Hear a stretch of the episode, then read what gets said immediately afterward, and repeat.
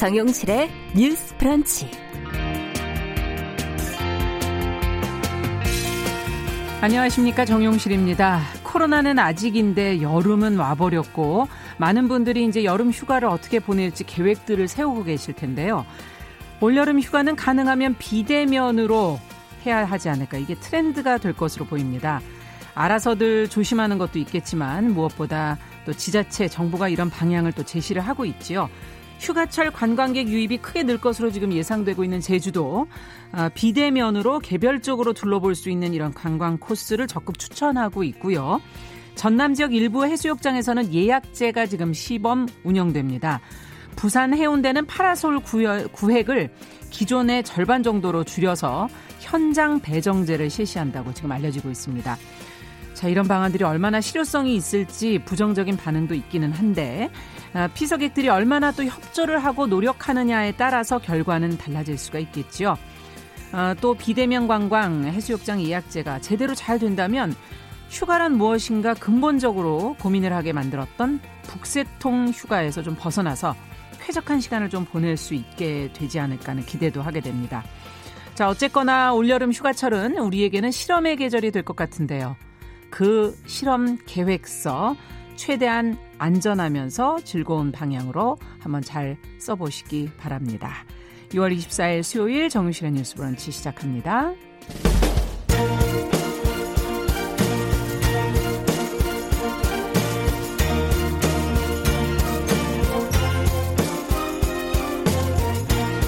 여성의 감수성으로 세상을 봅니다.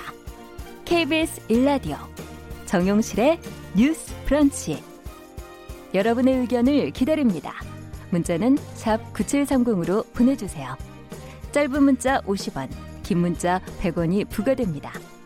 KBS 모바일 콩, 유튜브를 통해서도 무료로 참여하실 수 있습니다.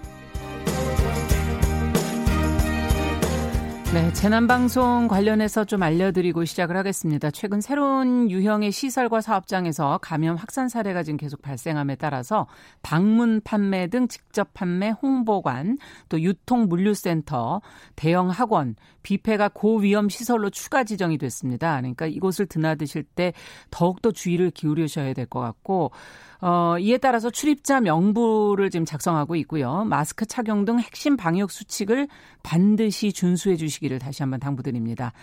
자, 지금 관련 내용은 중앙재난안전대책본부에서 전해온 소식 저희가 전해드렸습니다. 자, 정유실의 뉴스 브런치 많은 분들 또 들어오셨는데 지금 이종범님께서 인천에 비가 많이 온다고 어, 장마가 시작된다는 지금 소식들 나오고 있는데 무엇보다 안전에 좀 주의를 하셨으면 좋겠습니다.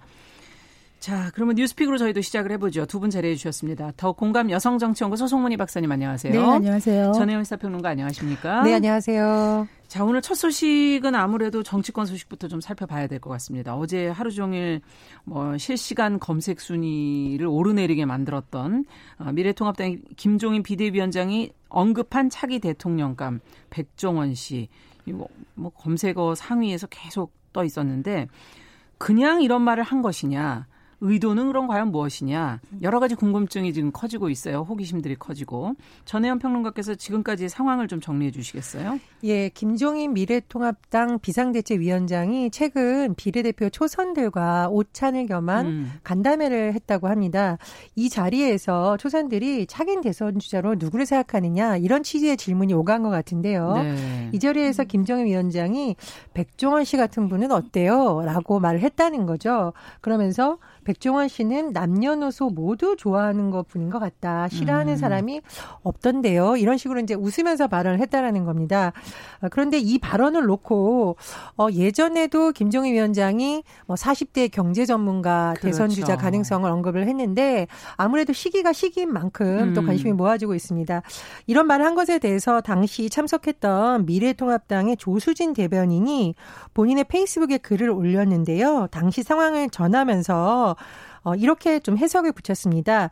대선 2년 전 현재 시점의 대세로는 크게 의미가 없는 것 같고 음. 이것은 이제 조수진 대변인의 해석입니다. 예.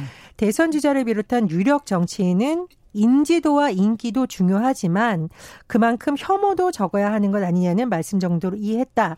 어, 이렇게 음. 의견을 밝히기도 했습니다. 근데 정작 당사자인 백종원 대표는 어, 이런 최근의 보도에 대해서 이제 대선에 대해서죠 꿈도 꿔본 적이 없다 이렇게 음. 발언을 했고요. 선을 그셨네요. 예, 예, 지금 일이 제일 재밌고 좋다 이렇게 입장을 전했습니다. 이분이 너무 당황스러운 얘기라서 웃어 넘기려고 했는데 어쨌든 보도가 많이 회자되니까 혹시 오해받을까봐 음. 입장을 밝힌 다 또 이렇게 전하기도 했습니다. 네.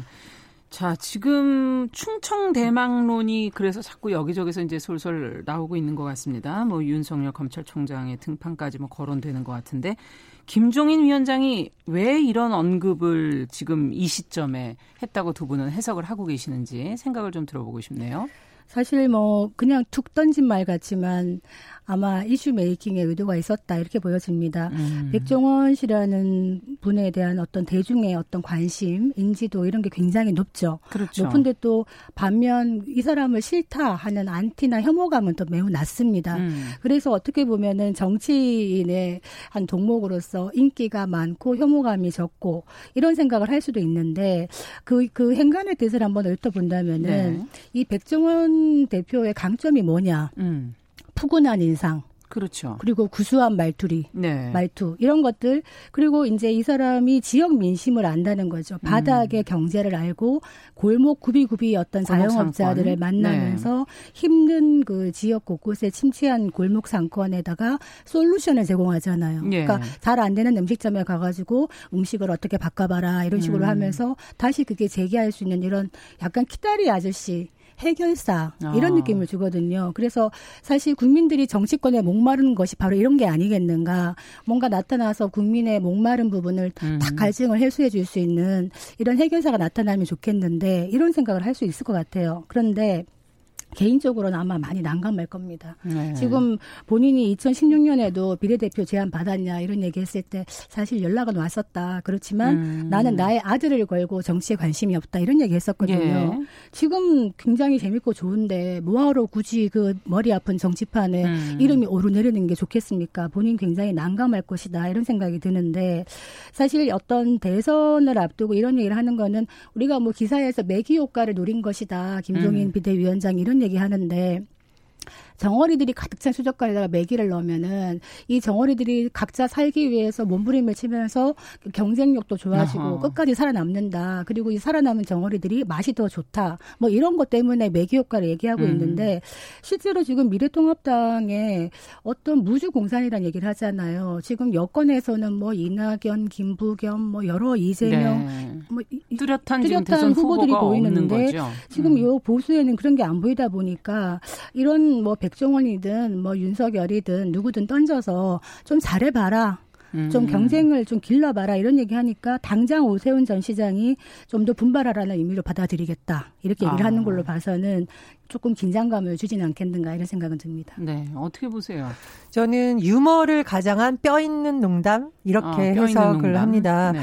지금 김종인 비대위원장이 예전에 박근혜 대선 후보와 함께 당의 여러 가지 혁신 의제를 던졌었죠. 뭐 음. 경제민주화라는 이슈를 던지기도 하고 뭐 당내 반발을 무릅쓰고라도 여러 가지 이슈를 던져서 당시로서는 좀 성공했다라는 평가를 받았습니다. 네. 근데 현재 지금 김종인 비대위원장은 초기에는 좀 관심을 받았습니다만 예상만큼 어떤 보 보수의 판을 흔든다던가 새로운 이슈가 지금은 어쨌든 현재 시점에서는 다시 또 좀 수그러드는 모양새입니다.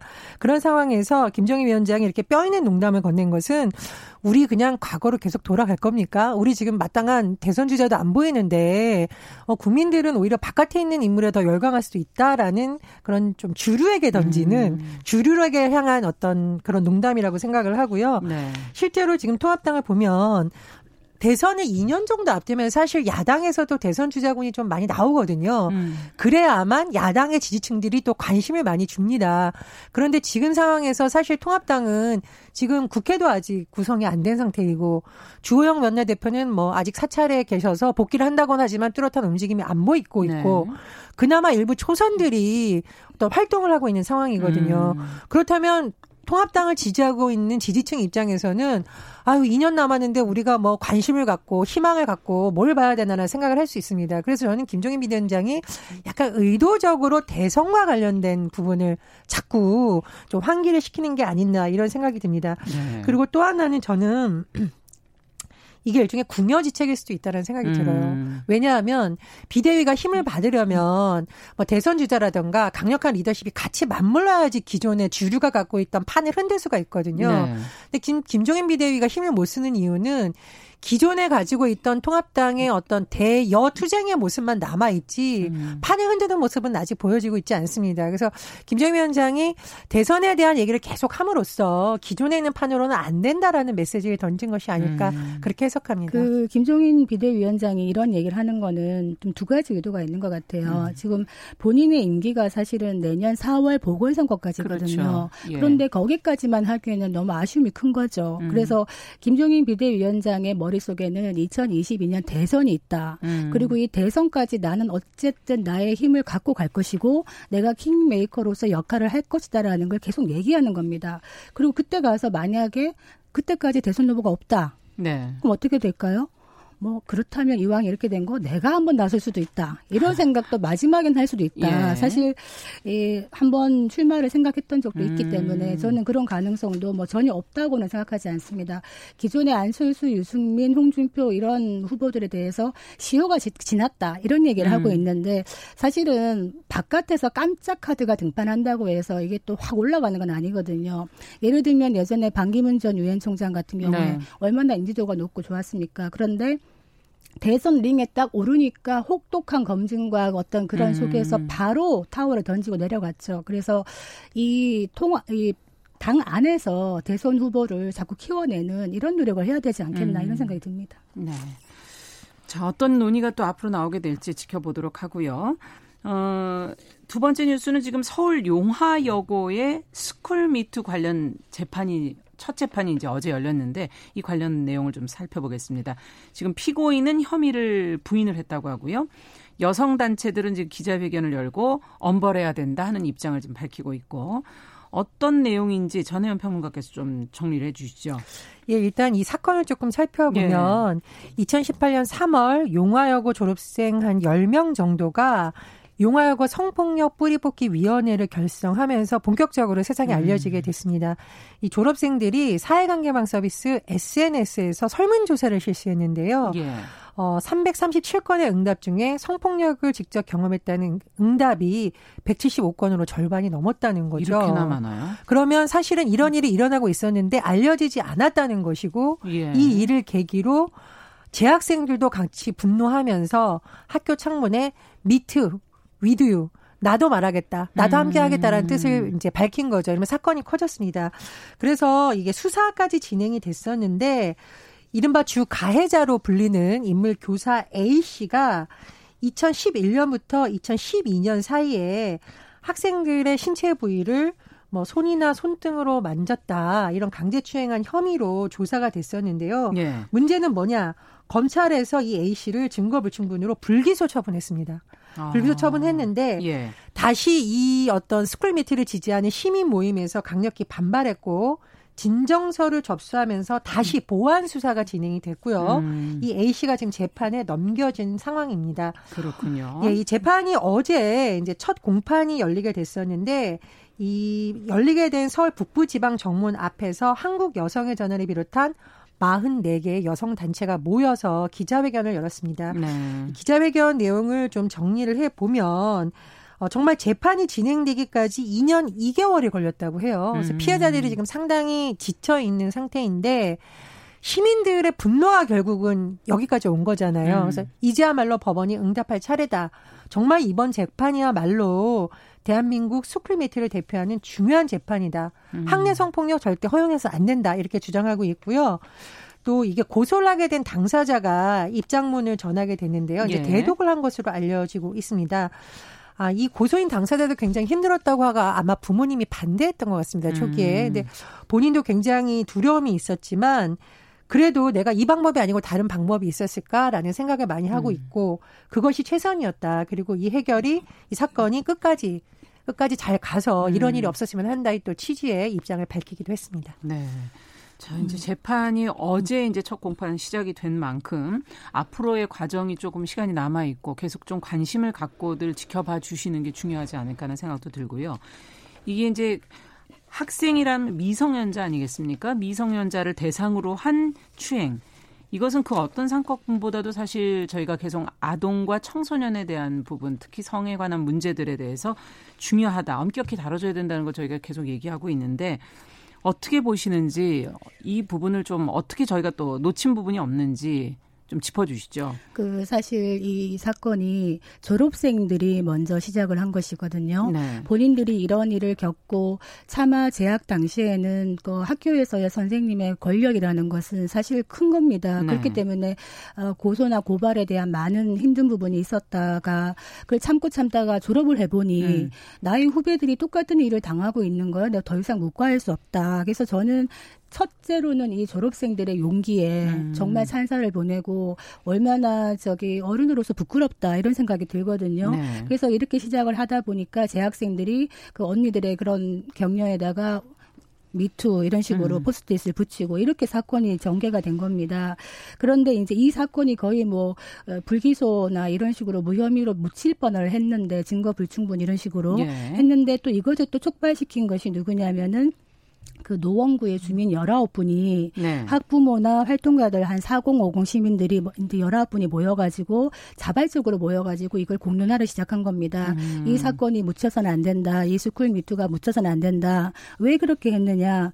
우리 때도 참 이런 게 많았다. 저희도 음. 어제 방송에서 얘기했습니다만 크고 작은 이런 것들을 많이 겪었던 것 같은데 예. 그 당시에는 사실 좀 아둔한 세월이라 감히 선생님을 고소하거나 고발한다는 생각도 음. 못했던 시기가 있었는데 우리 때 그렇게 못했던 그런 미안함 그리고 이런 못난 비정상적인 학교 문화를 물려준 어른들의 부끄러움 음. 이런 것 때문에 우리가 같이 하겠다라고 해서 나선 것이거든요. 네. 그래서 저는 이 사건이 지금 2년 2개월 걸려서 겨우 이제 법정까지 오게 된 겁니다. 시간이 꽤 진짜 네. 오래 걸렸어요. 그러면 이 예. 동안에 이 학생들은 굉장히 지치고 또 학업을 해야 되는데 많은 힘든 부분이 있거든요. 네. 그래서 고소인 학생이 하는 말이 참 울림이 있는 것이 이런 음. 말을 해요. 주변 사람들은 아직도 하냐고 한다. 음. 그렇지만 아직 해소되지 않았기 때문에 그리고 나만의 일이 아니기 때문에 계속 가려는 것이다. 음. 이렇게 얘기하는 걸 보면 우리 학생들이 자라나는 학생들이 얼마나 굳건한 의지를 갖고 있고 의식을 갖고 있는가 음. 이런 생각이 들어서 저는 정말 많이 응원하고 싶고요. 지금 사건 뭐 진행 재판 진행 중입니다만 피고인 A 씨 공소 사실을 보면 뭐 의도적으로 이 학생들을 만지거나 뭐 접촉한 게 아니라 얘기하고 있는데 어, 그러기에는 너무 사건이 큰 것 같아요. 그래서 음. 법원에서 정말 제대로 된 조사를 하고 또 스쿨 미투로 어떤 처벌이나 뭐 정직 감봉 면책된 분들이 돌아와요 학교로 네. 너무 쉽게 빨리 돌아옵니다. 음. 그렇게 되면은 학생들은 또 자제를 할 수밖에 없거든요. 그렇죠. 우리가 이렇게 목소리를 높여서 용기 있게 얘기했지만은 그 선생님이 또 교단에 선다면은 누가 또 용기 있게 말하겠습니까? 그래서 이런 부분은 교육청과 학교도 문제가 있다 이런 생각이 듭니다. 있습니다. 음. 어떻게 보십니까? 예, 저도 여중 여고를 나왔고요. 제가 졸업 을 이미 했지만 예전에 친구들을 만나서 대화하다 보면 사실은 어 그런 일이 있었어 나도 비슷한 일이 있었어 이런 경우가 음. 좀 있습니다. 뭐 네. 뭐 시간이 워낙 지나서 이걸 해야 될까라는 고민까지는 깊게 못 갔는데 박사님 말씀해 주셨더니 아 우리 후배들만큼은 이런 일을 겪게 하면 안 된다. 그리고 음. 이런 사람이 정말 교단에서 계속 학생들과 접촉하는 것은 막아야 된다라는 음. 차원에서 졸업생들이 나섰다는 거 상당히 좀 용기의 박수를 보내드리고 그렇죠. 싶고요. 어, 제가 전에 드렸듯이 이번 사건을 저희 뉴스브런치에서 굳이 다른 이유가 뭘까? 음. 사실상 이런 사건이 많았지만 이렇게 들불처럼 일어나서 법원의 가해자를 세운 그래서 재판까지 가게 된 게 사실상 처음이라는 겁니다. 그만큼 없다는 건가요? 예, 그만큼 사실상 이런 일이 있었지만 학교 차원의 아주 미비한 징계로 그친다던가 음. 아니면 관련자들이 이 사건을 은폐하면서 그냥 피해자들이 더 이상 나서지 못하면서 시간이 지나면서 유야무야된 사건이 또 많을 수도 있다라는 반증이거든요. 그래서 이번 사건에 대한 판결이 매우 중요하다고 보고요. 검찰이 또 시민들의 어떤 반발에 부딪혀서 다시 기소를 한 거잖아요. 그렇죠. 이번에야말로 좀 제대로 수사를 해서 사실 이거 수사 당국이 제대로 해야 되는 일인데 시민들이 음. 나선 거잖아요. 그렇죠. 어떻게 보면 참 마음 아픈 현실인 거거든요. 그래서 검찰이 이번에야말로 철저하게 수사를 해서 제대로 된 결과를 이끌어내야 된다 이렇게 생각을 합니다. 음. 그리고 참 우리나라에서 히트쳤던 영화 중에 여고괴담이라는 영화 기억나시죠? 아유, 그럼요. 참 우리나라의 안타까운 현실이 그대로 나타나는데 음. 물론 대다수의 선생님들이 사명감을 갖고 열심히 일하시고 훌륭한 교사들이 많습니다. 근데 네. 이 여고 괴담을 보면서 많은 중년 여성들까지도 공감했던 부분은 그 여고 괴담에서 남자 선생님이 여학생들을 슬쩍슬쩍 성추행하는 장면이 나오죠. 음. 그래서 결국 이 여고생이 귀신이 돼서 복수하는 장면이 나오잖아요. 예. 제도가 해결해 준 것이 아니죠. 음. 그래서 많은 사람들이 사실 그 장면을 보면서 눈물을 흘렸다는 얘기가 있어요. 음. 그래서 더 이상 우리나라에서 이런 일이 일어나지 않아야 되고요. 그리고 지금 보면 2019년 교육부에서 성인원 관련 종합 지침을 발표했는데 좀 잘 되고 있지 않다라는 것이 지금 많은 시민사회 단체에서 나오는 지적 사항입니다. 네. 그래서 교육부라든가 시도 교육청도 이런 문제에 대해서 너무 느슨하게 볼 것이 아니라 좀 촘촘하게 들여다봐야 된다고 그렇죠. 생각을 하고요. 예. 제가 꼭 말씀드리고 싶은 것은 미성년자들이 학생인 용기를 낼 때는 사실 교사들과 학교장과 음. 어른들의 태도가 피해자들이 어떻게 하느냐를 결정짓는 경우가 많습니다. 맞아요. 그리고 음. 교장 선생님들 많이 경무에 시달리시겠지만 교장 선생님들도 여러 가지 뭐 평가를 받는다던가 앞으로의 진로를 생각해서 아주 일부입니다만 일부 학교에서는 이거를 어떻게 조용히 끝내려고 해서 더 커진 사건도 있어요. 학교 폭력도 음. 그렇고요. 네. 그래서 어른들이 책임을 지고 피해자 옆에 서서 지지해주고 음. 다시는 이런 일이 일어나지 않도록 함께해주는 거 매우 중요하다. 그런 말씀 드리고 싶습니다. 네. 잘못을 과연 어떻게 처리할 것인가 그리고 이 성희롱 뭐 성폭행에 관련된 지침이나 제도들은 교육 관련해서 어떻게 지금 만들어지고 있는가 하는 것도 어, 고민을 하게 하네요. 하여튼 현실적인 부분에서 조금 더 보완이 필요하지 않을까 하는 생각도 듭니다. 자, 끝으로 부하 직원을 확진자라고 부르면서 모욕을 준 청주시 공무원이 지금 재판을 받게 됐다고 하는데 이 발음을 정확하게 해야 되는데 확진자 저희가 어, 가끔 언급을 했었던 내용인데요. 송문희 박사님께서 이게 어떻게 된 내용인지 좀 정리를 해 주시죠. 네, 이거 참 이게 어, 청주에서 청주시청 공무원 A 씨를 그 모욕 혐의로 불구속 기소를 했는데 네. 그 비서실에서 이제 직원 한 10여 명 정도의 공무원이 있는 상황에서 예. 그 부하 직원의 몸을 찌르면서 확진자가 여기 있네, 여기 있어 이렇게 말을 했다는 겁니다. 어. 여기서 확진자는 확진자가 아니라 확진자. 예. 우리가 요새 좀 장난삼아 이렇게 농담으로 요새 음. 확진자가 됐어 이런 말좀 가끔 음. 했는데 이것이 이제 모욕죄가 되느냐 안 되느냐 이렇게 했는데 경찰에서는 이거 확진자라는 표현이 당시 정황상 모욕으로 보기 어렵다면서 음. 불기소 의견으로 이제 검찰에 송치했지만 네. 검찰에서는 이거 모욕의 가능성이 있다 해서 모욕의 혐의로 불구속 기소를 한 사안입니다. 아 그러면 저희가 이제 코로나 19가 확산하던 초기에 그냥 아, 집에 계속 있는 것에 대해서 서로 이제 웃으면서 하는 그런 농담처럼 처음에 시작이 된 거였지만 이게 본의 아니게 진짜 실제 그런 환자들에게 좀 비하를 하거나 아니면 좀 그들을 어 이렇게 언급을 어 놀리는 듯이 하는 것이기 때문에 문제가 있다 이런 얘기들이 좀 지적이 있었긴 했거든요. 어쨌든 다른 분들도 이런 용어들을 많이 쓰고 있기 때문에 좀 이제는 경각심을 좀 가져야 되지 않을까 이런 생각도 들기도 그러니까 하고 이게 이제 예. 사실은 예. 우리가 이제 확진자를 조금 비하하는 거냐 이런 얘기도 있지만은 음. 여기서 확진자라고 하는 거는 이제 코로나 때문에 많이 움직임이 덜하다 보니까 살이 쪘다, 쪘다. 이런 예. 의미인데 사실은 이 일이 이루어진 것이 그냥 뭐 친한 관계에서 농담을 할 수 있는 관계가 아니라 직장이었다는 예. 것이죠. 그리고 음. 직장 상사가 부하 직원에게 이제 공공연하게 음. 우리가 아까 모욕죄 얘기 있는데. 네, 모욕죄 얘기했습니다. 형법 311조에 보면 이 모욕죄라는 게 공연이 사람을 모욕해야 되는 거예요. 아. 이 공연이 공연이라는 거는 공공연하게 내지는 전파 가능성을 얘기하는 아. 것이기 때문에 여기서 모욕죄라는 거는 이 고소가 있어야 공소를 제기할 수 있어요. 네. 이 사안에서는 부하 직원이 고소를 한 사안인 겁니다. 그렇기 음. 때문에 그런데 이제 우리가 그냥 농담처럼 한 얘기에 뭐 죽자고 덤비냐 다큐로 덤비냐 이런 말 쉽게 하는데 음. 이게 그런 사안이 아닐 수가 있는 것이 똑같은 말을 해도 음. 어떤 상황에서 어떤 분위기에서 어떤 말투와 눈빛으로 그렇죠. 했느냐에 따라서 상대방이 모욕적으로 받아들일 음. 수가 있는 것이거든요.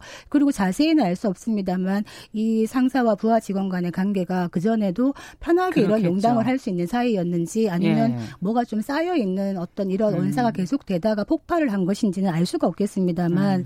어, 말 한마디는 정말 조심을 해야 되는 시기다 이런 음. 생각이 듭니다. 네. 어떻게 보십니까? 그 시민단체 직장갑질 119라는 곳이 있는데요. 네. 최근에 이곳에 접수된 사례 중에 좀 유심히 본 사례가 있습니다. 예. 어, 이 시민단체에서 밝힌 내용을 보면은 콜센터에서 일하는 상담사가 어려움을 고충을 했는데 예를 들면 염색을 했다고 상사가 지적을 한다. 음. 그리고 여름철에는 샌들을 신지 말아라.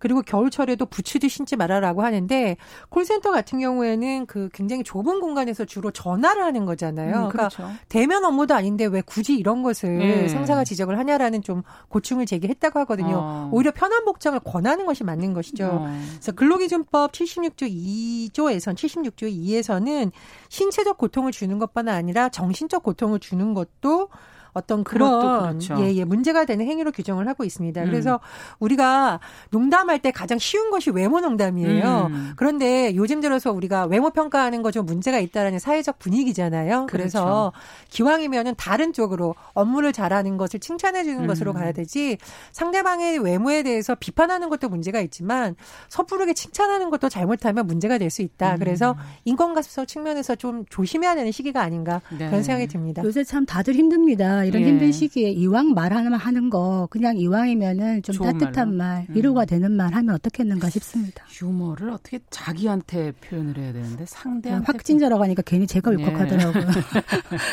알겠습니다. 자 오늘 뉴스픽 여기까지 듣겠습니다. 두 분 수고하셨습니다. 전혜연 평론가 더공감 여성정치연구소 송문희 박사 수고하셨습니다. 감사합니다. 정용실의 뉴스 브런치 듣고 계신 지금 시각 10시 31분 넘어서고 있고요. 라디오 정보센터 뉴스 듣고 오겠습니다. 중앙방역대책본부는 어제 국내 신규 코로나19 확진자가 51명 늘어 누적 확진자는 12,535명으로 집계됐다고 밝혔습니다. 정세균 국무총리는 코로나19 확진자 격리 해제 기준을 완화하는 방안을 조속히 시행하라고 방역당국에 지시했습니다. 북한이 최전방 지역에 재설치한 대남 확성기 수십 개를 철거하는 움직임이 포착됐습니다. 북한 김정은 국무위원장이 노동당 중앙군사위원회 7기 5차 회의의 예비회의를 주재하고 대남 군사행동 계획들을 보류했다고 조선중앙통신과 노동신문이 오늘 보도했습니다. 대남 군사행동을 보류했다는 북한 매체의 보도가 나온 가운데 국방부가 군사적 긴장 완화에 도움이 될 거라는 입장을 내놨습니다. 지금까지 라디오 정보센터 조진주였습니다.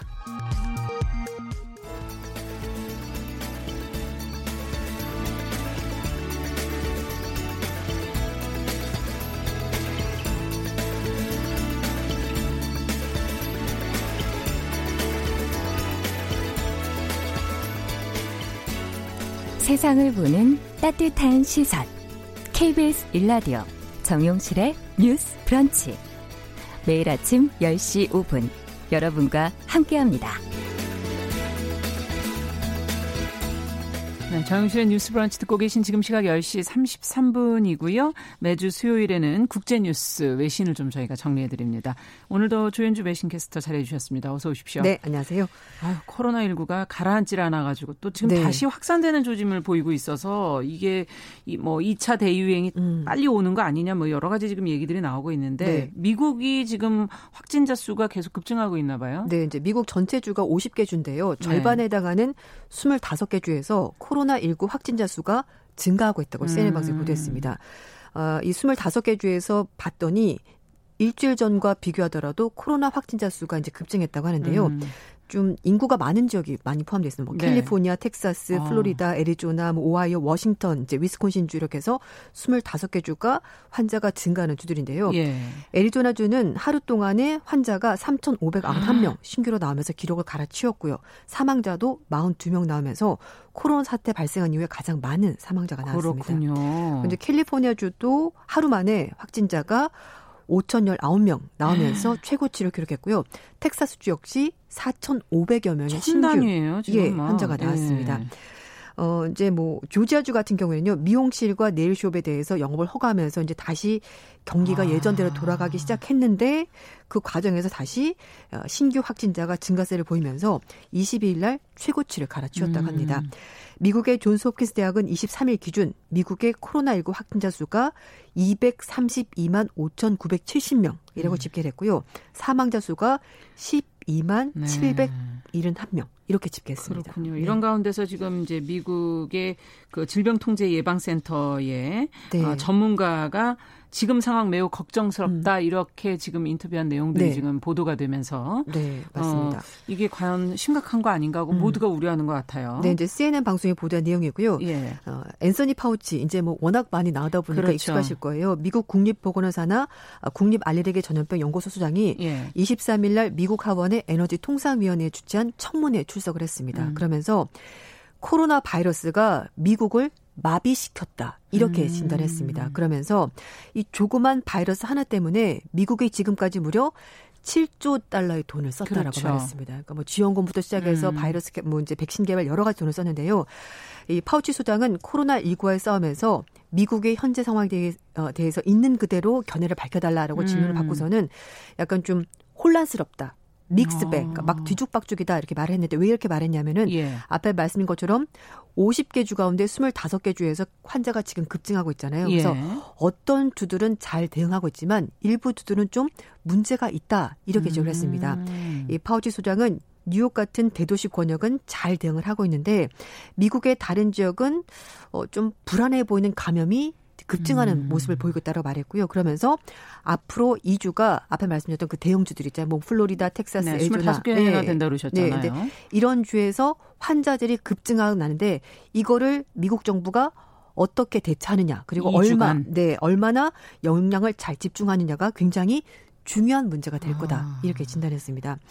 그러면서 청문회 함께 나왔었던 로버트 레드필드 미국 질병통제예방센터 국장도 역시 어, 코로나19 검사를 좀 더 확대를 하겠다라고 얘기를 하는데 음. 이 부분은 음. 트럼프 대통령과 약간 이견이 있습니다. 트럼프 음. 대통령은 검사를 너무 많이 해서 환자가 많이 나온다고 말했는데요. 그랬죠. 어, 파우치 소장도 그렇고 레드필드 국장도 그렇고 검사를 많이 한다고 해서 꼭 환자가 많이 나오는 건 아니다. 이런 음. 견해도 어, 밝히긴 했습니다.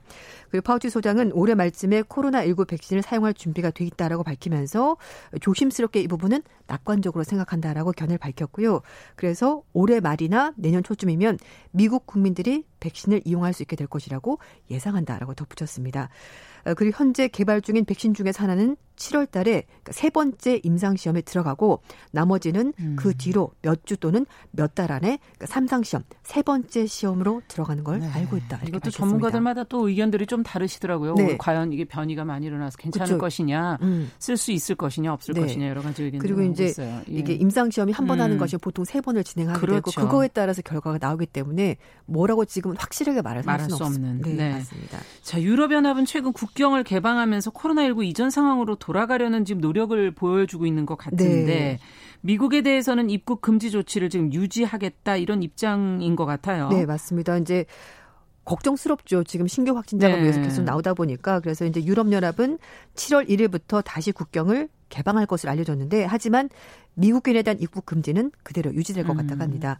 뉴욕타임스가 최근에 유럽의 입국 허용 국가 명당 초안을 확보를 해서 보도했다고 하는데요. 유럽연합은 미국이 코로나19를 음. 통제하는데 실패했다고 판단한 것으로 보입니다. 그래서 네. 미국인 여행객 입국 금지는 그대로 유지할 것으로 보이는데요.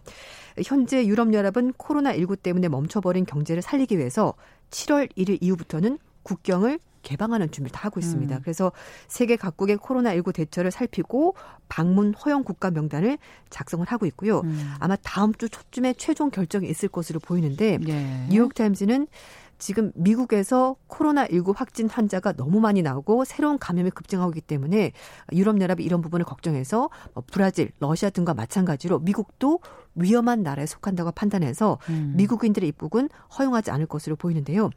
트럼프 대통령은 3월 달에 유럽에서 코로나19 확진 사례가 급증하자 거의 대부분의 유럽연합 국적 여행객의 미국 입국을 그랬었죠, 금지한 그랬었죠. 상태입니다. 근데 예. 이제 상황이 예. 역전이 됐습니다. 반대가 됐네요. 네, 맞습니다. 예.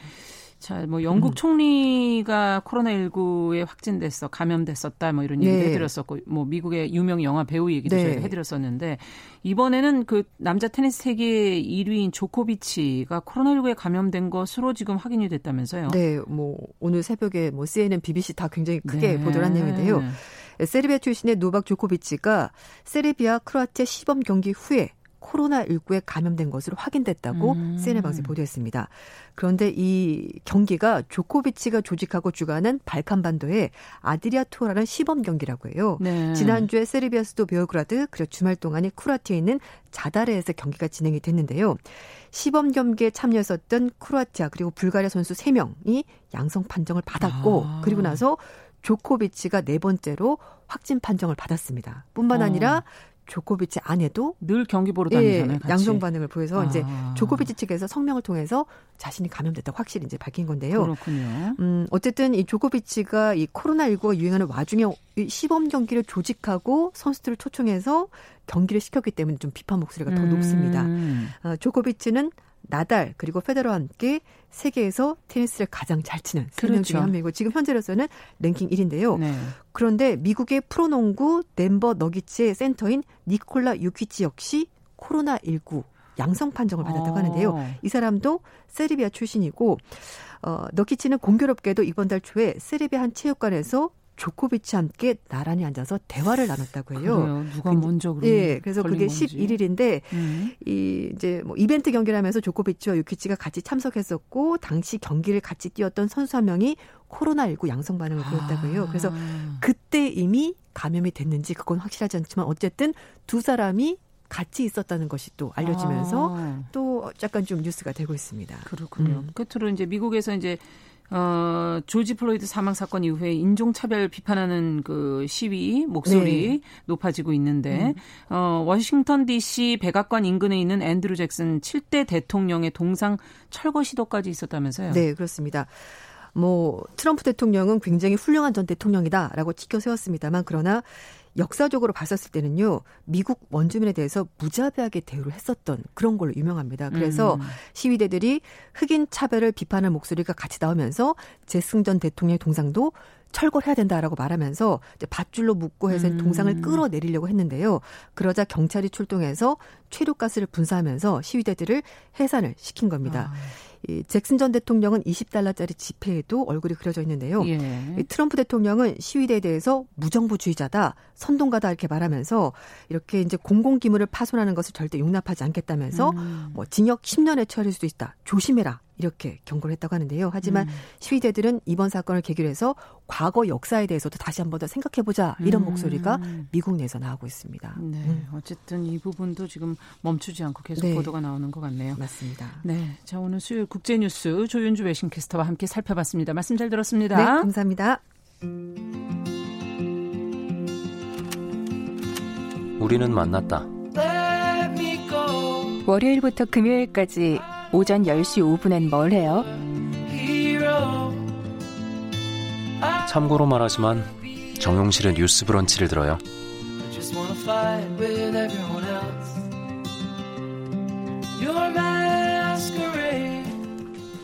네, 정실의 뉴스 브런치 많이 들어주시고 계셔서 감사합니다. 자, 듣고 계신 시각이 10시 43분 향해 가고 있고요. 자, 수요일에는 항상 또 손희정의 문화비평 기다리시는 분들 계시죠? 여성의 시각으로 우리 사회 문화 현상과 매체를 좀 들여다보도록 하겠습니다. 오늘도 손희정 문화평론가 잘해 주셨어요. 어서 오세요. 예, 안녕하세요. 네, 오늘은 최근에 그 박나래 씨가 어, 된장녀 해시태그 때문에 많은 지금 화제가 지금 되고 있어요. 비판도 많이 받고 있고. 어떻게 된 일인지 좀 얘기를 해주세요. 예, 그래서 요 사건을 계기로 좀 된장녀 담론이라는 예. 걸 알아보려고 하는데요. 청취자들께서도 잘 아시는 것처럼 개그맨 박나래 씨는 워낙 분장의 달인으로 유명하고 그렇죠, 사랑을 그렇죠. 받고 있습니다. 예. 지난주 코미디 빅리그에서 명품 브랜드인 루이비통 을 루이비똥 로고 무늬를 한 그러니까 루이비통 로고 무늬를 한 똥. 네. 그러니까 루이비똥으로 이제 패러디 분장을 음. 선보였었던 거죠. 그리고 이 분장을 자랑하는 사진을 개인 SNS에 올리면서 명품녀, 된장녀 해시태그를 달아서 문제가 아. 되었습니다. 비판이 일자 일단 해시태그는 지운 상태고요. 근데 한국의 온라인 여성 혐오를 한마디로 설명할 때 음. 대표적으로 꼽히는 표현이 된장녀. 김치녀 같은 표현인데요. 네. 그러다 보니 이제 아무래도 사회적 영향력이 큰 연예인으로서 사려 깊지 못했다라는 비판을 받게 되었습니다. 네. 이, 이 얘기는 사실 뭐 된장녀 이런 표현은 예전에 좀 저희가 썼던 언급됐던 얘기인 것 같고 여성 혐오적인 표현이라는 거는 인식들은 하실 텐데 정확하게 왜 그런가? 네. 이것도 좀 짚어봐야 되는 거 아니겠습니까? 그렇습니다. 역사가 좀 깊은 문제여서요. 네. 된장녀는 2000년대 중반 한국 온라인 커뮤니티 등에서 등장한 표현으로 자신의 분수에 맞지 않는 소비를 하는 음. 여자를 의미합니다. 사실 온라인에서 유행하는 말들의 어원을 분명히 알기는 좀 어려운데요.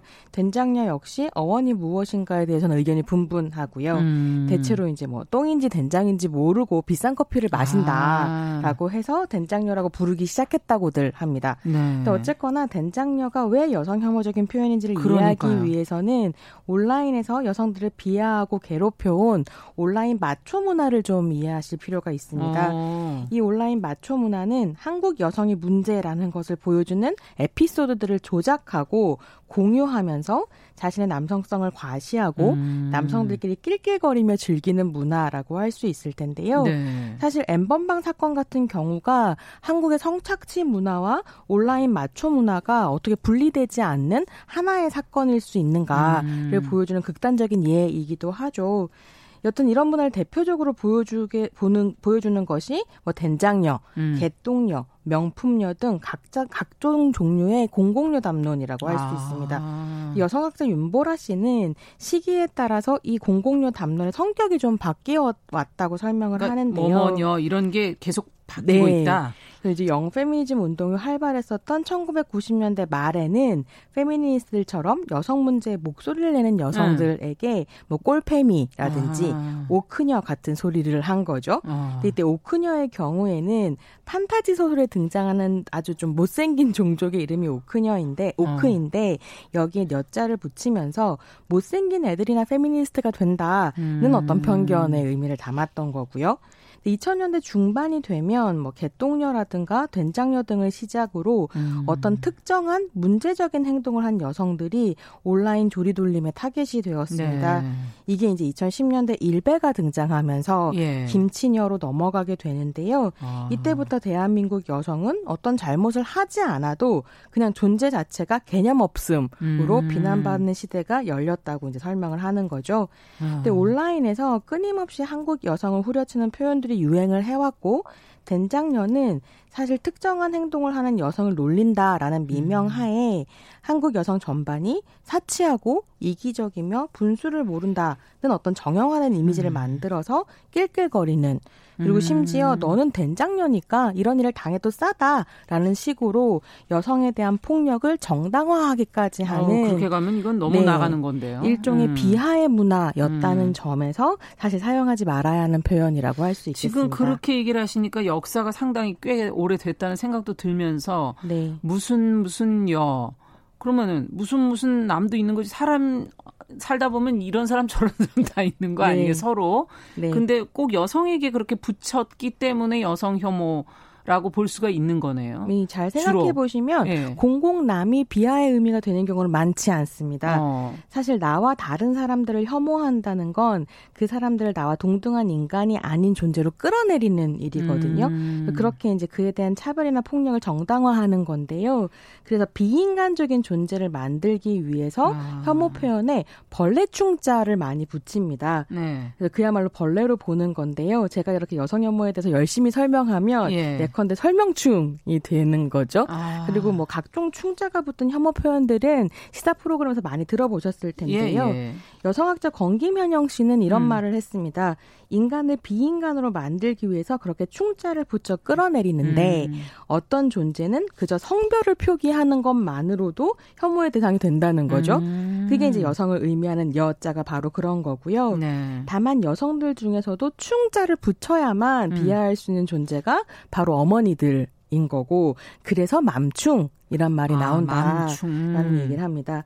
여성 혐오 문화에선 여성을 의미, 의미하는 여자의 이미 비하의 의미가 들어가 그러니까. 있기 때문에 음. 공공연은 비아냥의 대상이 될 수 있지만 남자는 그 자체로 그냥 인간을 의미하기 음. 때문에 공공남은 아주 특별한 상황이 아니라면 음. 사실은 비하의 의미가 안 되고요. 음. 진행자께서 말씀하신 것처럼 뭐 내생남 점 칭찬의 의미가 될 수도 있는 네. 이런 것이라고 할 수 있겠습니다. 네, 지금 뭐 유튜브로도 가, 고가 희님께서 혐오가 좀 심하다 이런 얘기를 좀 해주셨는데 음. 이런 얘기를 가끔 아우 듣기 싫어요라고 얘기를 하면 아유 나는 여자를 싫어서 하는 게 아니다. 음. 나는 여성들을 좋아한다. 음. 이렇게 답변을 하시는 분들이 많으시더라고요. 음, 저는 뭐 나는 여성을 혐오하지 않는다 이렇게 혐오해 본 적이 없다. 사실 여성 혐오는 예. 여자를 싫어하고 미워함이 아니라 음. 남성이 보편 인간인 사회에서 여성을 열등한 존재, 특수한 존재로 만드는 문화를 의미합니다. 음. 이게 좀 어렵잖아요. 남성이 보편 인간이라는 게 무슨 말인가? 그렇죠. 예를 들면 박근혜 대통령 탄핵 정국에서 음, 네. 한 정치인이 이런 말을 합니다. 음. 어, 박근혜 대통령이 잘못 못했으니까 음. 향후 100년간 여성 대통령 꿈도 꾸지 말아라. 아. 근데 사실 남성 대통령들이 잘못했을 때는 예. 남성 전반의 문제로 보기보다는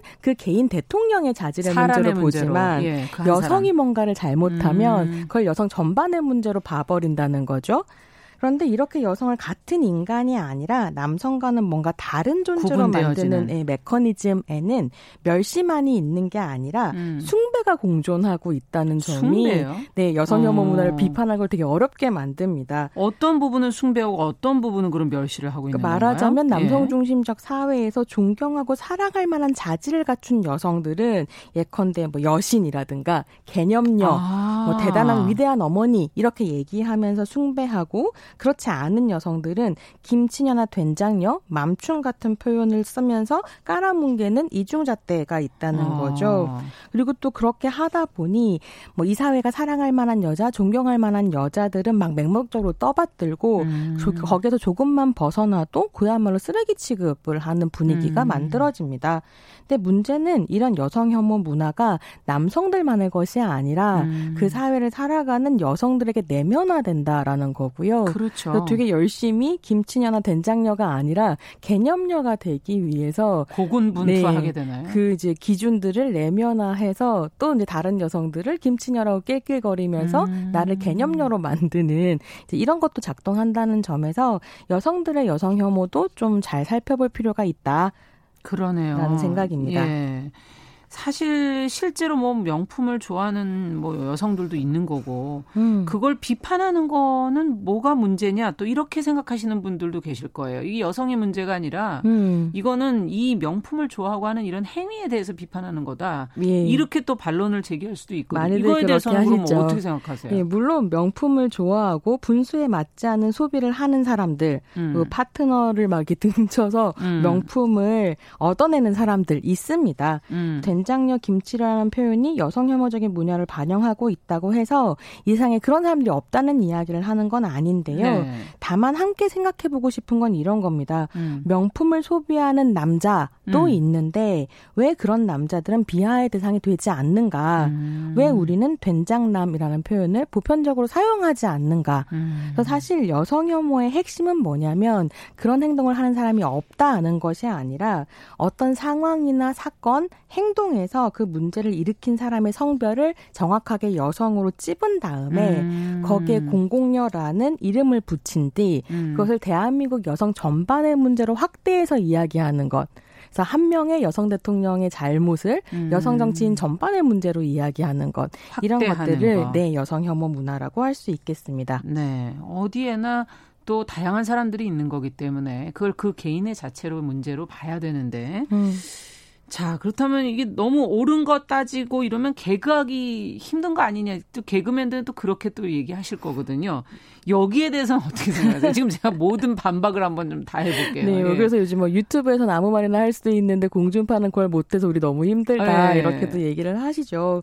근데 사실은 정치적으로 옳은 것만을 따진다기 보다는 음. 다른 이의 존엄을 해치고 존재 자체를 깔아뭉개는 개그는 사실 유튜브건 공주파건 안 하는 음. 것이 맞다. 없다는 이야기를 좀 드리고 싶습니다. 네. 개그는 그저 개그일 뿐인 것이 아니라 한사에서 무엇이 웃기는가는 사실 정확하게 문화적인 문제이거든요. 그래서 소수자에 대한 스테레오타입을 만들고 차별하는 문화를 강화하기 쉬운 거죠.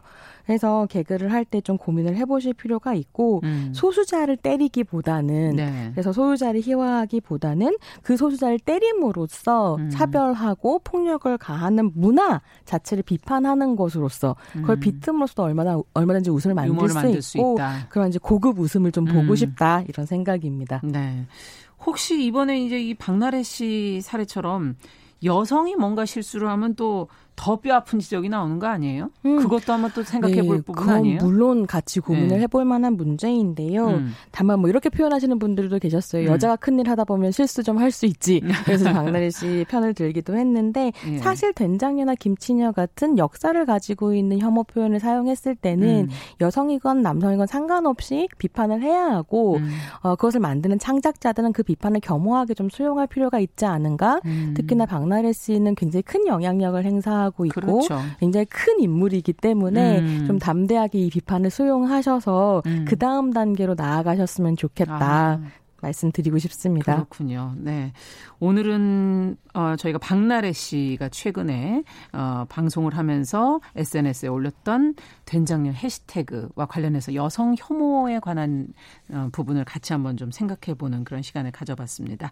손희정의 문화비평 오늘도 손희정 문화평론가와 함께 했습니다. 감사합니다.